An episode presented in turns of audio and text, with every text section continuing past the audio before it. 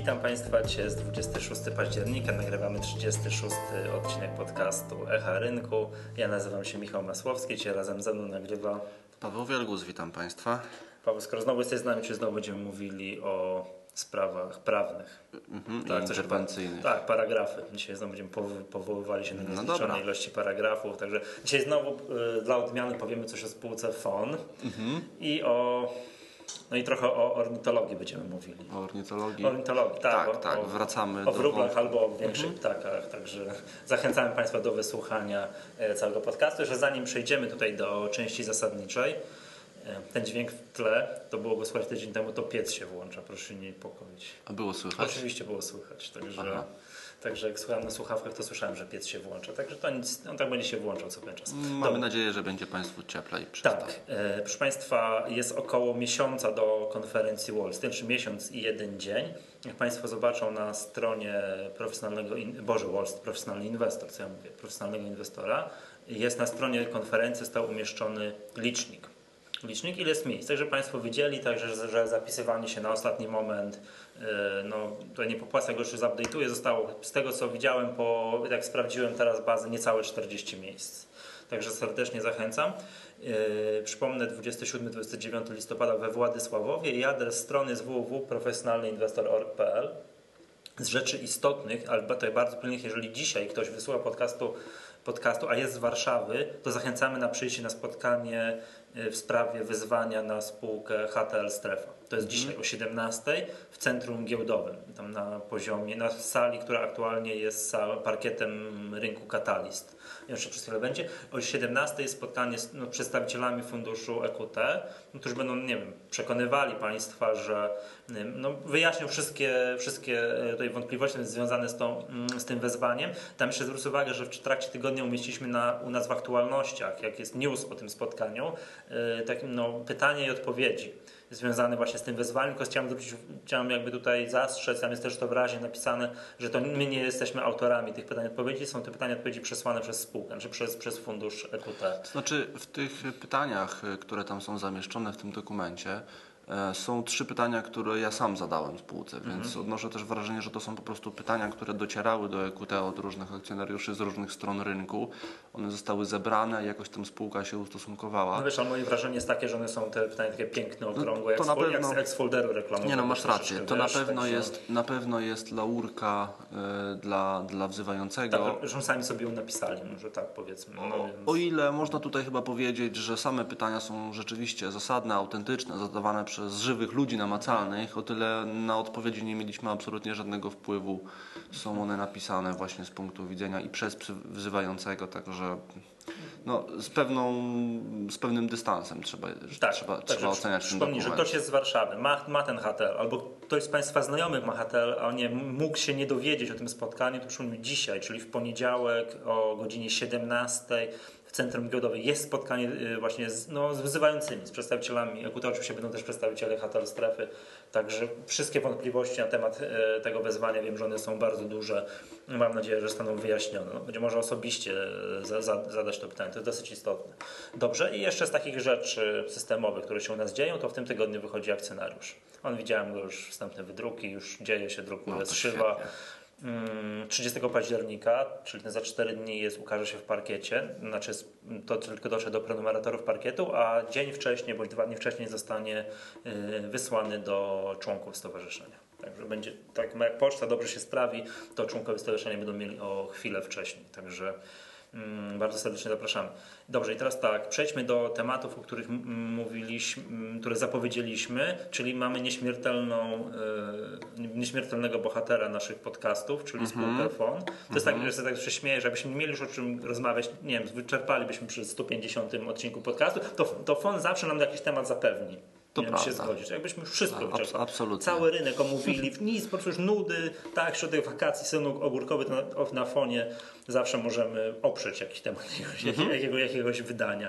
Powiedz mi, tutaj powiedz naszym słuchaczom, co tym razem spółka czy może tytułem wymyśliła. Krótkiego przypomnienia, że gdzieś już w lipcu tego roku FON informował o współpracy z amerykańską spółką Lemna International. To miała być współpraca przy projektach ekologicznych zlokalizowanych w gminach Radymno i Białogard. Projekty ekologiczne, coś takiego tak, się miało projekty dziać. Ekologiczne. No to miało tak być... konkretnie? Tak konkretnie to jest dobre pytanie. Aha, to rozumiem, nikt tak nigdy się nie dowiedział. To miały być centra recyklingu, co ja odbieram trochę jak takie bardziej ekologiczne wysypisko. Znaczy wysypisko nie sensu stricte, tak? Tylko miejsce, gdzie się składuje odpady, później się je przerabia. No tak na to patrzę. Czyli chociaż nie wysypisko, centrum recyklingu. Centrum recyklingu, chociaż w międzyczasie dotarły też na rynek informacje o tym, że była gdzieś mowa o oczyszczaniu ścieków. No tak do końca to nie wiadomo. No, miało się dziać. Uznajmy, że to były centra ekologiczne. To tak samo jak mój kolega, który tam studiował trochę logistyki. Gdzieś mijamy jakąś efektowną halę, mówię, o magazyn. Jaki magazyn? Centrum dystrybucyjne, nie, czekaj, platforma logistyczna. Ja mówię, dla mnie to magazyn, no ale... No, zwał jak zwał. No, od samego początku miałem bardzo duże obiekcje. No właśnie, czyli miało się coś dziać, potencjalnych umów, tak. Tam FON zapowiadał po pierwsze swoją rolę jako inwestora finansowego w całym tym przedsięwzięciu. Miał, że tak powiem, załatwić finansowanie.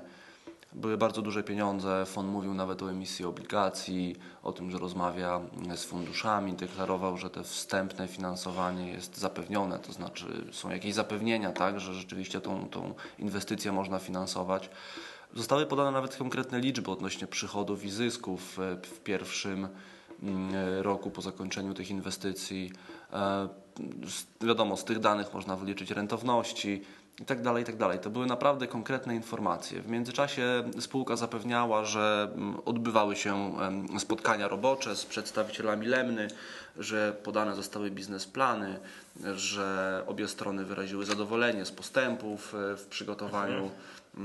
I powiem szczerze, że przyznam się do czegoś, Michale, bo jak na początku byłem bardzo... ćwierć sekundy, że wierzyłeś. Tak, byłem bardzo sceptycznie nastawiony, to przyszedł taki moment już po tych komunikatach, że pomyślałem sobie, kurczę, no dobrze, to jak ma im się udać, to ja im życzę jak najlepiej, to niech im się uda. Jeśli to rzeczywiście jest już tak prawie, że dopięte na ostatni guzik, no to okej, trzymam kciuki. Tak jak właśnie powiedziałeś, ćwierć sekundy optymizmu. No i nagle 22 października pojawił się... Jak ludzie topka obstawiają, wiesz, to zanim te cyferki nie wypadną, to ludzie mają ćwierć sekundy, że wierzą, że to się uda. Niektórzy trochę dłużej. Jest to tak samo nieprawdopodobne jak wiesz co, ja byłem kiedyś świadkiem, mogę na dygresję sobie pozwolę, jeśli chodzi o lotto. Byłem kiedyś świadkiem, jak ktoś przy mnie w czasie notowań piątkę wygrał, trafił. Przy tobie? Tak. Siedzieliśmy przy piwie i pierwszych 5 było trafionych. To w ogóle... Gościu siedział obok mnie, trzymał kupon w ręku, ściskał i skreślał pierwszą, drugą, trzecią, czwartą. Przy piątej już zobaczyłem, że się zrobił zielony. No ja bym się też zrobił. Przyjął jakiś kolor generalnie nienaturalny. No i niestety wieczór był trudny, no bo ta szósta była inna, więc... No a piątka to jaka to? Nie wiem. A tam kilka tysięcy złotych. No to też miło. No tak, ale... Mógł pójść w miliony. No jasne. No dobra, wracamy do tematu. No dobra, i rozumiem, że jako obserwator sytuacji na fonie przez chwilę poczułeś się jak ten kolega, tak, który patrzy i nie wierzy, tak? No właśnie, coś w tym stylu. No i 22 października zostałem sprowadzony na ziemię. Pojawił się komunikat ze spółki, mam go tutaj przed sobą, o tym, że zarząd spółki poinformował, wyobraź sobie, działając w interesie akcjonariuszy, w dniu dzisiejszym, czyli 22 października... Czyli to przed weekendem. Tak. Podjął decyzję o odstąpieniu od współpracy z firmą Lemna w ramach podpisanego, obowiązującego do końca tego roku listu intencyjnego. Co to jest raport bieżący? Tak. To co teraz czytujesz tutaj? Masz... Tak, no, tak. Pokaż. Powodem była negatywna ocena danych otrzymanych w dokumentach, w tym biznesplanu, związanych z realizacją projektów ekocentrów, w szczególności dotyczących takich zagadnień jak wielkość wydatków na poszczególne etapy realizacji projektów, różnice zakładanych rentowności, struktura zarządcza ekocentrum, na przykład brak biznesplanu dla projektów w Białogardzie i jeszcze kilka innych rzeczy. Bardzo ładnie sformułowane. Bardzo ładnie sformułowane. Ja powiem szczerze, że można rozebrać to, co tutaj jest napisane na czynniki pierwsze i znaleźć w starych raportach bieżących, tych raportach, które zapewniały, że ta współpraca ma się dobrze, coś zupełnie innego. prawda? No wiesz, no tylko krowa nie zmienia poglądu. No nie? Ale jeśli na przykład teraz FON podaje, że brak biznesplanu dla projektu w Białogardzie, to jak to się stało, że 22 października zarząd FON doszedł do wniosku, że nie ma tego biznesplanu, skoro 9 lipca zarząd spółki FON poinformował, że w czasie spotkania roboczego, które odbyło się dzień wcześniej, a więc 8 lipca, uczestnicy tego spotkania wyrazili zadowolenie z postępu prac nad projektem, określili priorytety współpracy na najbliższe miesiące. A prezes Lemna International, pan Viet Ngo, którego zresztą Viet Ngo. A to jest jakiś Wietnamczyk? Nie jestem pewien, wydaje mi się, że chyba pan z Tajlandii pochodzi. Ja go spotkałem osobiście, przemiły człowiek. Tak, ale to generalnie jakoś tam Daleki Wschód, tak? Tak, tak. Właśnie prezes Lemny przedstawił ostateczny i szczegółowy biznesplan budowy ekologicznych centrów odzysku i recyklingu. Takie informacje poszły na rynek 9 lipca. A teraz, czyli mówi w zeszłym tygodniu, tak, okazuje się, że nie ma. Że nie ma biznesplanu dla projektu w Białogardzie. Ale wiesz, no Paweł, no tak będę adwokatem diabła. Może usiedli, popatrzyli na te biznesplany przedstawione przez pana Ngo. Sam się uśmiechasz. Tak, sam się uśmiecham, no bo, ale wiesz, no staram się tak, wiesz, bo popatrzę na te biznesplany, nie, no to się jednak do niczego nie nadaje. Tych tutaj świstków się nie nadaje. No może. No może. No wiem, dobrze, to ja będę ci podrzucał takie rzeczy, dobra, a ty właśnie jakimś tutaj ripostę szykuj. To jedziemy dalej. Wiesz, jak to jest? Jak ktoś mówi, wielkość wydatków na poszczególne etapy realizacji projektów. Jako jeden z powodów odstąpienia od tej współpracy. Wszystkie wydatki, czyli cały koszt inwestycji został podany. Ja go w tej chwili nie mam przed sobą, nie pamiętam ile to było, ale w jednym z raportów bieżących na pewno został podany. Co więcej, mówiono o tym, że FON ma już wstępne deklaracje instytucji finansowych, że one zapewnią finansowanie tych projektów. Czyli jeśli jakiś fundusz na przykład, albo jakikolwiek inwestor zadeklarował, że on wesprze taki projekt, to ja sobie nie wyobrażam, że tego typu deklaracja została złożona w sytuacji, kiedy ten inwestor nic nie wie na temat etapów finansowania tych projektów. Dokładnie, że to jest tak powiedziane temu inwestorowi potencjalnemu, tam, panie prezesie, to mniej więcej tak będzie wyglądało. To tak naprawdę tak. Połączenie tych dwóch komunikatów oznacza tylko tyle, że tak do końca nic nie było ustalone. Ktoś tu się rozmija z prawdą. Ktoś tu się rozmija z prawdą. Mówiąc delikatnie. Idziemy dalej. Różnice zakładanych rentowności przedstawianych przez Lemna na kolejnych etapach współpracy i tak dalej, i tak dalej. To wszystko mieści się w ogólnym pojęciu jakiegoś biznesplanu, bo tam takim biznesplanie musi być właśnie określony, że to będzie działało tak, przychody będą takie, rentowność będzie taka, tak bardzo z grubsza, ale musi być to napisane. Dokładnie tak, to są podstawowe informacje. No dobra, no i teraz dlaczego my w ogóle tą sprawę poruszamy? No, pierwsza rzecz jest taka, że FON twierdzi, że zerwał tą współpracę z Lemną. Z naszych informacji wynika, że jest kluczowa sprawa. Z naszych informacji wynika, że jest odwrotnie, że to Lemna zerwała współpracę z FON-em. Teraz zapytasz mnie pewnie, jak to jest. Przepraszam, że tutaj to są twoje tradycyjne operacyjne kontakty, które nie możesz wydać, bo skazałbyś na męki, tak? Gdzieś kogoś tam nie. No tak, w pewnym sensie tak. Ale pewnie zapytasz, czy należałoby mnie zapytać, dlaczego daję wiarę temu, co mówi Lemna, a nie daję wiary temu, co mówi FON. Historycznie. No jakby to jest kwestia materiału dowodowego, tak to ujmę. 22 października FON powiedział, że odstępuje od współpracy z Lemna. 10 dni wcześniej miałem już informację, 12 października, że to Lemna odstąpiła od współpracy z FON-em. Co więcej, ja to potrafię udowodnić, bo mam na to papier. A wiesz, ta sytuacja przypomina mi taką sytuację, w jakichś filmach się ogląda, że ona do niego mówi, zrywam z tobą, a on do niej, nie, to ja z tobą zrywam. Bo ja w myślach przed chwilą z tobą zerwałem, tak? To coś mam takie, wiesz, że to nikt nie lubi się czuć porzucony, wiesz o co chodzi, to ja zrywam, to wiesz o co chodzi. Ja potrafię udowodnić, jakie było stanowisko Lemny na dzień 12 października, czyli 10 dni przed tym, jak FON o tym powiedział, i według moich informacji ta decyzja przez Lemnę została podjęta dużo wcześniej.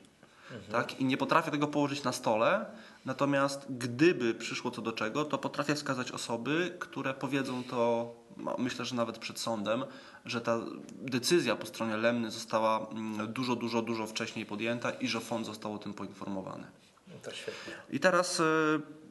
No czyli jeżeli to tak jest tak tutaj boję się używać mocnych słów, to ten raport bieżący, o którym tu teraz dyskutowaliśmy przed sekundką z zeszłego tygodnia, tak? 22 tak dobrze mówię? Października, tak? Jest, no mija się z prawdą. No tak, delikatnie rzecz ujmując. A takie coś to na rynku kapitałowym jest moim zdaniem nielegalne. Spółki nie powinny się mijać z prawdą. To znaczy ustawa o obrocie mówi, że no, jednym jakby z mechanizmów, jednym z ustawowych mechanizmów manipulacji jest również przekazywanie nierzetelnych, nieprawdziwych informacji. I to spokojnie można pod to podciągnąć. To jest jakby jedna rzecz. Inny aspekt, który my poszliśmy, informując komisję o całej sprawie, zresztą wiem, że komisja też już po swojej stronie się tą sprawą zajęła, ale my w zeszłym tygodniu, w piątek, przesłaliśmy dość obszerne pismo do Departamentu Postępowań, do Departamentu Nadzoru Obrotu z naszymi, nazwijmy to, przemyśleniami w tej sprawie. To znaczy materiał jest dość obszerny. A powiedzmy jeszcze taką rzecz. Od kiedy my wiemy, że Lemna już jakby podziękowała za współpracę? Od 12 października. Czyli 10 dni. 10 dni przed tym, zanim FON poinformował. A to jest informacja moim zdaniem no, istotna do podania, czyli nie wiem, co się działo w tym czasie, że dlaczego to nie zostało podane przez FON 13 października. Poruszyłeś w sumie ciekawy wątek, bo aż się prosi zapytać mnie, co się działo przez te 10 dni. Co się działo przez te 10 dni i dlaczego my jako stowarzyszenie nie upubliczniliśmy tej informacji. Przecież mogliśmy powiedzieć. Mogliśmy poinformować dziennikarzy, mogliśmy poinformować KNF, powiesić informacje na stronie. Tak, mogłem to zrobić. Żaden problem technicznie. Nie zrobiliśmy tego dlatego, że w naszej ocenie to jest informacja, która jest informacją poufną w rozumieniu ustawy o ofercie. To my nie powinniśmy, no nie wiem, natychmiast poinformować, bo nie ma czegoś takiego, że jeżeli, nie wiem, powziąłeś jakąś informację poufną, to powinieneś, nie wiem, upublicznić. Jeśli powzięliśmy informację poufną, nie możemy jej przekazywać dalej. To nie my jesteśmy odpowiedzialni publikowanie informacji poufnych. Znaczy nie moglibyśmy jej wykorzystać. Nie możemy jej wykorzystać, nie możemy jej przekazywać. Tego. Nie zrobiliśmy tego. Ponieważ w naszej ocenie była to informacja poufna, to my tego po prostu nie przekazaliśmy dalej.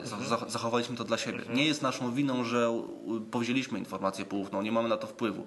Nie masz na to wpływu, że ktoś do ciebie przychodzi i ci o czymś mówi. No nie, no możesz zatkać uszy i szybko uciekać, ale to najczęściej ci nic nie pomoże. Nie, no bez sensu. Wiadomo, że to przecież to nie ta metoda, tylko chodzi mi jakby, co my powinniśmy zrobić, że my, wiadomo, nie możemy wykorzystać to raz, a czy mieliśmy obowiązek kogoś powiadomić.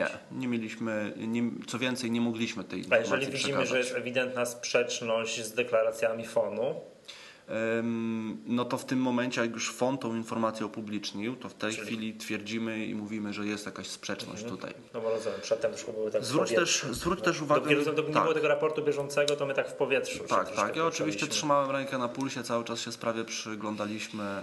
Ja liczyłem na to, że to się wcześniej, bo to nie mogła być sytuacja zawieszona w nieskończoność. Ona się musiała wyjaśnić. Powiem szczerze, że w międzyczasie akcjonariusze FON-a, inwestorzy pytali się mnie, co tam z Lemną, dzwonili, pytali. Dostawałem też maile w tej sprawie.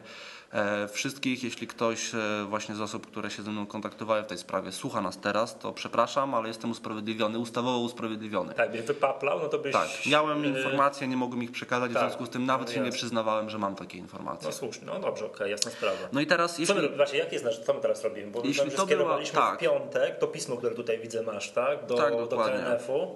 Jakby najważniejsza część tego pisma podwieszona jest na naszej stronie internetowej, w dziale interwencji. No, tak, w piątek zrobiliście to. Jest to wszystko. Tak, dokładnie. Na szybkiego to zrobiłem, podwiesiłem, także można sobie poczytać. Generalnie wnioskujemy do komisji o to, żeby po pierwsze i najważniejsze rozważyła możliwość uznania całej tej sytuacji za naruszenie obowiązku informacyjnego. To znaczy, że to jednak była informacja poufna, a informacje poufne podlegają obowiązkowi informacyjnemu w ciągu doby od powzięcia.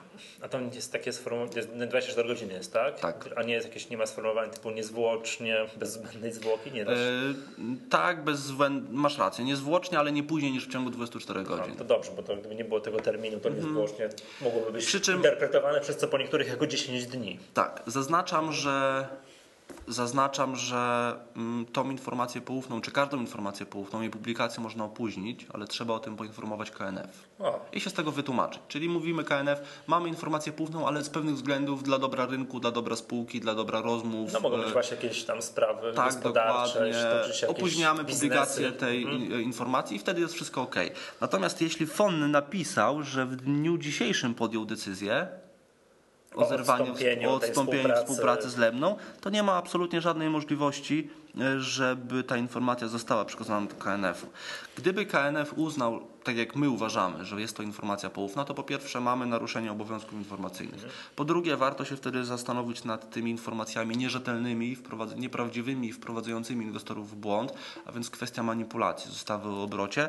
I trzecia rzecz, taka już całkowicie poboczna, od momentu powzięcia informacji poufnej do momentu jej upublicznienia członków Rady Nadzorczej i Zarządu obowiązuje okres zamknięty, w którym nie mogą handlować akcjami.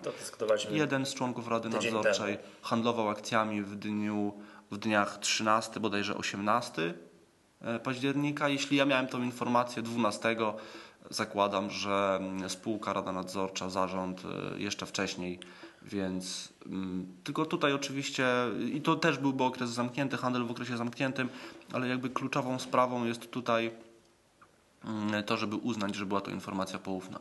To jest jakby jedna rzecz. No druga rzecz to jest moje absolutne zaniepokojenie formą i treścią, w jakiej FON w ogóle informuje swoich akcjonariuszy, informuje rynek o swojej współpracy z Lemną.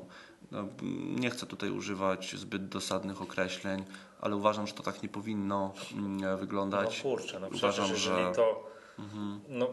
No wiesz, no tutaj mówiąc wprost, zeznania dwóch stron się rozmijają. Dokładnie tak. Mówiąc wprost, ktoś kłamie. No tak. Żeby za dużo nie owijać w bawełnę. Inaczej no to... tego, ale ja po raz kolejny apeluję do wszystkich inwestorów, żeby zwracali jednak uwagę na to, jaką politykę informacyjną prowadzi spółka. Akurat spółka FON jest spółką taką, gdzie tam bardzo łatwo, lekką ręką wypuszcza się na rynek komunikat, że mamy w garści, czy prawie w garści, fantastyczny kontrakt, który da nam zarobić kilkanaście milionów złotych w pierwszym roku po zakończeniu tej inwestycji. I oczywiście ta informacja, ta wiadomość żyje swoim własnym życiem na rynku, ona się rozwija, najczęściej w zupełnie innym kierunku niż rozwija się cała sytuacja, cała współpraca po stronie spółki. No rozumiem. To jest po raz kolejny się to wydarzyło w spółce FON. Myślę, że to powinno dać inwestorom dużo do myślenia. Dobra. Możemy przejść do drugiego tematu? Czy masz możemy. Tak, możemy. Przejść, bo ten drugi temat jest tutaj bardzo ciekawy. Przypomnijmy może tak, że w styczniowym numerze akcjonariusza, to było już prawie rok temu, w styczniowym numerze akcjonariusza miałeś, Pawle, artykuł, który miał taki bardzo medialny tytuł o strzelaniu do wróbla z armaty. Konkretnie tobie chodziło o to i też chyba mówiliśmy o tym w kilku podcaście poświęconym manipulacjom, w którym my przyglądaliśmy się manipulacjom, sposobom postępowania inwestorów indywidualnych na rynku i jak na to reaguje Komisja Nadzoru Finansowego. I w naszej opinii, że wysunęliśmy taki jakby wniosek, że komisja zajmuje się głupotami. Zamiast ścigać, prawdziwych przestępców, którzy tam gdzieś manipulują rynkiem, także popełniają przestępstwo rynku kapitałowym, to ściga się inwestorów drobnych, którzy... Ja tam postawiłem taką tezę, że...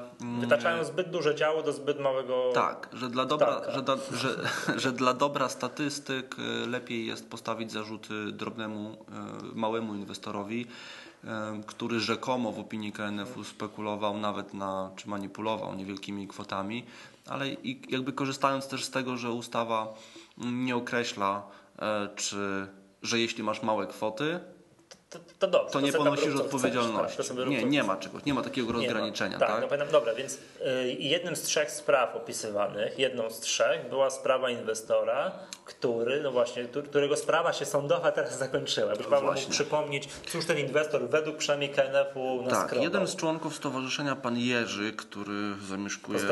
Pozdrawiamy serdecznie, który zamieszkuje urocze miasto Kielce. Tam też toczyła się rozprawa. W 2005 roku i w 2006 roku, tak na przełomie, handlował akcjami spółki Orfe. To był inwestor, który nie był znaczącym akcjonariuszem, natomiast on miał taką technikę, że tak powiem, czy praktykę wyrobioną już, że codziennie w fazach przed otwarciem i przed zamknięciem, przed fixingami składał zlecenia o bardzo różnych wolumenach, zlecenia po każdej cenie. On sobie takie zlecenie składał, patrzył, czy jest jakiś inny inwestor po drugiej stronie rynku, na popycie albo na podaży, zależy od tego, po której stronie on był. Sprawdzał w ten sposób strukturę arkusza. No bo to widać. Tak, bo to wtedy widać, bo jak na przykład... Masz duże zlecenie PKC, które ściąga kilka poziomów, to dokładnie widać fajnie. I te zlecenia były wycofywane. One były wycofywane najpóźniej 2 minuty przed otwarciem, przed fixingiem. tak? Czyli tam troszeczkę inaczej te fixingi wtedy wyglądały czasowo, o innych godzinach były. Na obecną strukturę sesji, gdyby to przełożyć, to tak jakbyś złożył zlecenia 8.30, wycofał o 8.58 na 2 minuty przed dziewiątą. Tak, tak? Znaczy, no, tuż przed dziewiątą. No, w mojej opinii 2 minuty to jest bardzo, bardzo dużo czasu. No tak. Jeśli ktoś... to nie jest naście sekund, to są 2 minuty. Tak, to jeśli... można wszystko w tym czasie. Dokładnie. Jeśli inwestorzy, jakby dla nich jest istotna struktura arkusza popytu i podaży przed fixingiem, oni siedzą przy komputerach i sprawdzają to i rzeczywiście sugerują się zleceniami, które napływają w tej fazie przed otwarciem, to oni tam siedzą, są skupieni przed tymi ekranami. 2 minuty to jest bardzo dużo czasu. 2 minuty to ja już cuda widziałem, tak? No pewnie, to już takie rzeczy. No i teraz KNF jako... się dziać rzeczy 5 sekund przed, tak? Że masz chwilowe opóźnienie w notowaniach, to dowiadujesz się po fakcie, że coś się stało 3 sekundy przed. KNF jako oskarżyciel posiłkowy wymyślił, że była to próba manipulacji, że nawet nie próba, że była to manipulacja, że było to składanie zleceń, które miało na celu wprowadzanie innych uczestników w błąd, głównie co do popytu i podaży, ale również co do ceny, coś na zasadzie, że ty widzisz, że idzie zlecenie PKC w fazie przed otwarciem, myślisz sobie, duży popyt będzie, coś się na sesji będzie działo, to ja kupię tę akcję. Znaczy, jakbym był inwestorem od tygodnia, to może bym tak myślał. Znaczy, wiesz, o co chodzi. Jasne. To nikt, żaden inwestor, nie wiem, nie da się nabrać na takie sztuczki. Ja powiem szczerze, to ja tak, tutaj nie mamy też czasu, żeby się zagłębić w szczegóły. Ta sprawa jest, są do tej sprawy bogate materiały. Ja na potrzeby tej sprawy robiłem analizę danych historycznych, analizę statystyczną. Próbowałem ocenić, czy te zlecenia miały i mogły mieć jakikolwiek wpływ na rynek, czy ktokolwiek mógł podjąć decyzję inwestycyjną na podstawie takich zleceń. Szykowaliśmy też całą strategię na postępowanie sądowe, szykowaliśmy pytania do świadków, składaliśmy pisemne oświadczenia. Byliśmy do tej sprawy w ogóle dopuszczeni jako organizacja społeczna na mocy kodeksu postępowania karnego. No i sprawa się skończyła. Teraz jakoś niedawno, przed chwileczką. Tak, w zeszłym tygodniu, w czwartek było ogłoszenie wyroku. No i wygraliśmy. No jakbyśmy, znaczy my w sensie, pan Jerzy został uniewinniony. Jest nam bardzo miło, że mogliśmy się przyczynić do tego uniewinnienia, że jednak sąd podzielił naszą opinię. Że nie była ta manipulacja, ani próba manipulacji. Dokładnie tak. Jestem z tego powodu bardzo, bardzo zadowolony. Włożyliśmy jako stowarzyszenie mnóstwo wysiłku w tą sprawę. Pierwsza taka sprawa karna, w której udało nam się pomóc naszemu członkowi. Tak. Bardzo fajnie. To super sprawa. Wiem, że próbka statystyczna jest mała, tak? Bo wygraliśmy jedną taką próbę. Do końca roku będzie ogłoszenie kolejnego wyroku. Z tego artykułu z akcjonariuszowego. Bo to jest, przypomnijmy, że jeżeli ktoś chciałby zapoznać się właśnie ze sprawami, jak to wyglądało, to właśnie w akcjonariuszu do styczniowym, tak jest, styczniowym, było to opisane. No i cóż, zapraszamy, bo nie styczniowym, przepraszam, kwietniowym. A to wiesz, ty jesteś tutaj wodzem od akcjonariusza. Kwietniowym było to opisane i to jest jedna z 3. Rozumiem, że za sekundkę zakończy się druga z tych spraw, którą też wygramy. Wiesz co, mam nadzieję. Mam nadzieję, przy czym tam nie jesteśmy dopuszczeni do sprawy jako organizacja społeczna, tam natomiast miałem przyjemność zeznawać. Również sporządzaliśmy pisemną opinię. Zobaczymy. Ja chciałbym, żeby doszło do takiej sytuacji, że my wygramy takich spraw, bo wiadomo, to jest bardzo niska próbka statystyczna, powiedziałbym, że żadna, ale gdybyśmy wygrali tych spraw 2, 3, 4, 5, żeby zaczęło iść taką serią, to ta teza postawiona w tym artykule, że jest to... Zaczęłaby się sprawdzać. Tak, że to jest naprawdę bardzo mały wróbel. Armata wytaczana przez KNF jest bardzo wielka i jest to, co tam była taka próba... postawienie tego wniosku, że jest to, te sprawy są, tak jak powiedziałeś na początku, robione po to, żeby polepszyć statystyki, tak? A nie żeby karać tych rekinów giełdowych, co to manipulują całym rynkiem. Tak już mówiąc prześmiewczo troszeczkę. Tak? Ja mam w ogóle swoją teorię, taką bardziej już osobistą na temat całej tej sprawy pana Jerzego. Dlaczego w ogóle powstał akt oskarżenia w tej sprawie? Tylko trochę się boję o tej teorii mówić, bo ona jest trochę personalna. Dawaj. Bez nazwisk. Ja uważam, że to było w ten sposób, że człowiek, który w tej chwili już że człowiek, który był odpowiedzialny za, czy w dużej mierze przygotował materiał do aktu oskarżenia, to był człowiek, który wówczas zaczął dopiero pracę, pracował na giełdzie, tak mi się wydaje, nie pamiętam. W każdym razie osoba, która to przygotowywała, która zresztą później zeznawała w tej sprawie, była osoba, która wygląda na to, zaczynała swoją przygodę z rynkiem kapitałowym, bardzo mocno chciała coś znaleźć, bardzo mocno chciała w jakiś sposób zaistnieć. No rozumiem. No, jeszcze raz powtórzę. No, znaczy z mojego punktu widzenia wygląda tak, że ta cała sprawa, tak, takie składanie zleceń przed fixingiem, wycofywanie i tak dalej, to dałbym się na to nabrać, że to był jakiś wielki popyt, mówię, jakbym był tydzień inwestorem. No, porywać na 2 tygodnie może bym się też jeszcze dał nabrać. Tymczasem to jest powszechna praktyka. To się po prostu dzieje tak, na rynku.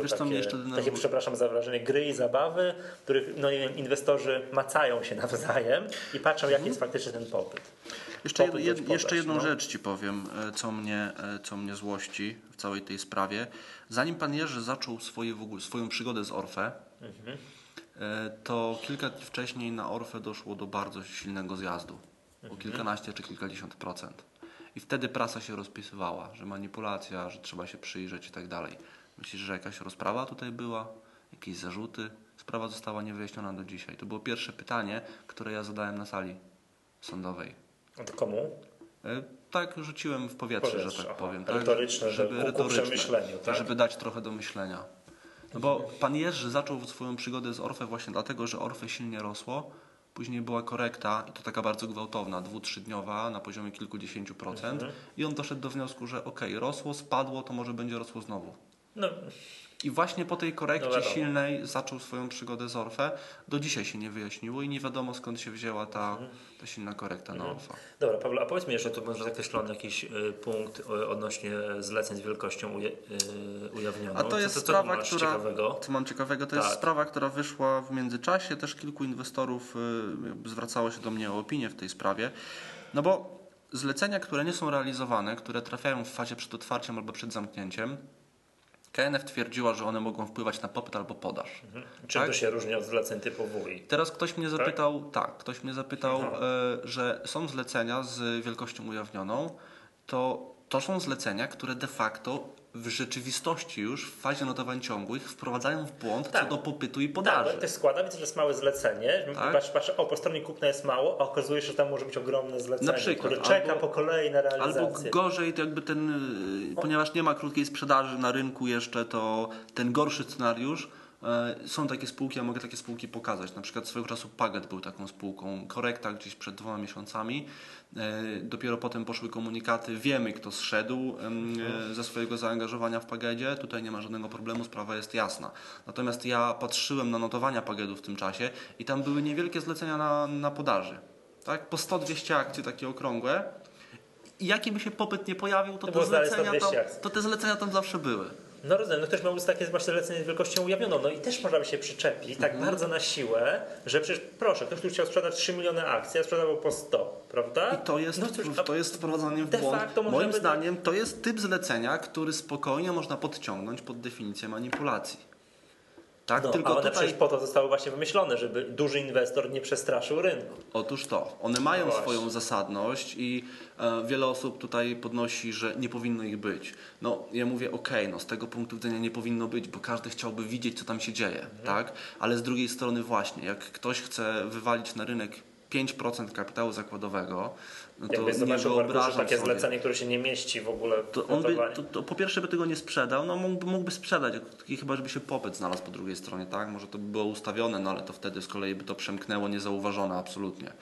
Natomiast gdyby tak po prostu wyrzucił bez jakiegoś konkretnego umówionego odbiorcy po drugiej stronie, no to wtedy ci mniej znaczący inwestorzy na pewno by się wystraszyli. To by się zacząłby się taka psychoza. Ja rozumiem jakby ideę, tak? Bo jeżeli ktoś chce właśnie, to mówisz, 5% akcji sprzedać, to to zlecenie zwalnia go od siedzenia przy komputerze i klikania. Sprzedałem 200 akcji, dobra, wklepię sobie zlecenie na kolejne 200. Sprzedałem kolejne. No i tak może 2 miesiące, prawda? Tak, to zamiast tego składa się takie zlecenie z wielkością ujawnioną i ono się tam samo po kolei, powolutku realizuje. Wiadomo, trzeba tam patrzeć i tak dalej. No ale de facto jest to jakby się mocno przyczepić. Jakieś tam wprowadzenie w błąd co do aktualnej, no widzisz, aktualnej wielkości popytu bądź też podaży. Tak? To też jest sprawa, którą ja tutaj mam ją wynotowaną, bo to zwróć uwagę na jedną rzecz. W przypadku zleceń z wielkością ujawnioną, jak komuś powiedziałem, że to są zlecenia, które mogą wprowadzać w błąd co do popytu i podaży. Czyli manipulacja. Tak, no to dlaczego nie manipulacja? No to uzyskałem odpowiedź, ale to jest wszystko zgodne z regulaminem giełdy. I jak powiedziałem coś takiego w przypadku... A sądowej? Okay. O wujach? Pan Jerzy akurat mówił. To jak zasugerowałem mu, żeby coś takiego powiedział, to oczywiście pojawiła się odpowiedź z drugiej strony, że to, że coś jest zgodne z regulaminem giełdy, to wcale nie znaczy, że muszą to być zlecenia również zgodne z ustawą. Czyli no bo tak, bo jego każde zlecenie jest zgodne z regulaminem giełdy, skoro przechodzi przez giełdę. Technicznie jest zweryfikowane przez biuro maklerskie, tak, że wszystko dobrze, masz kasę i tak dalej. Jakaś taka relatywność tutaj podejrzana się pojawia.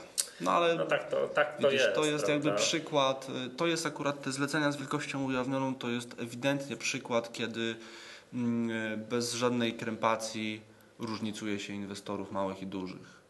I to nie w przypadku, wiadomo, że tak, w przypadku IPO na przykład są zawsze transze dla jednych i dla drugich, dla instytucji, dla indywidualnych, ale to są jakby zupełnie inne sprawy. No tak, tutaj wszyscy mają dostęp do rynku, wszyscy powinni handlować akcjami, tylko na równych prawach, tylko jedni robią to za duże pieniądze, inni robią to za małe pieniądze. I tutaj jakby tworzy się naturalna dysproporcja. Ale to jest okej. Tak, to jest okej. Nikt nie może mieć pretensji do siebie czy do innych, bo ma mniej pieniędzy albo więcej pieniędzy. Tak? Mniej środków, więcej środków, mniej, więcej akcji. To jest jakby naturalna dysproporcja. Natomiast akurat zlecenia z wielkością ujawnioną to jest przykład taki, że jednak te szanse są nierówne. No rozumiem. Dobra, Paweł, będziemy powoli kończyli na dzisiaj. Jeszcze raz przypominam. No chyba będziemy. Akcjonariusz w tym tygodniu. No świetnie. Tak, jeszcze zapomniałem o tym powiedzieć, w środę mogą, jeżeli ktoś się loguje u nas na stronę, chciałby się na tę konferencję, to w środę mogą być problemy. Bo nie będzie miejsca? Nie, o to chodzi. Jest mały update strony tam od wewnątrz. Tego prawie nie będzie widać z zewnątrz. Po update'cie już nie będzie tak, że jest nowa kompletnie strona. Ogłosimy konkurs, jak ktoś zauważy różnicę? Ale wiesz co... Chętnie ogłosił, ale jest tak, że to jest plan, że w środę będzie. Wiesz, jak to jest. To jest plan. Jeżeli nagle znajdziemy dużo rzeczy, które nie pozwalają nam w środę zrobić tego update'u, to go po prostu nie zrobimy, tak, żeby się informatycznie gdzieś tam nie wysypać. Plan jest taki. To pomysł na konkurs nie jest zbyt rozsądny, bo każda osoba, która będzie wiedziała, że taki konkurs jest, to sobie zapisze starą stronę, a później odpali nową i porówna. No ale to nie możemy ogłosić. Nie ma to w sumie, tak myślałem sobie, że to zróbmy tak.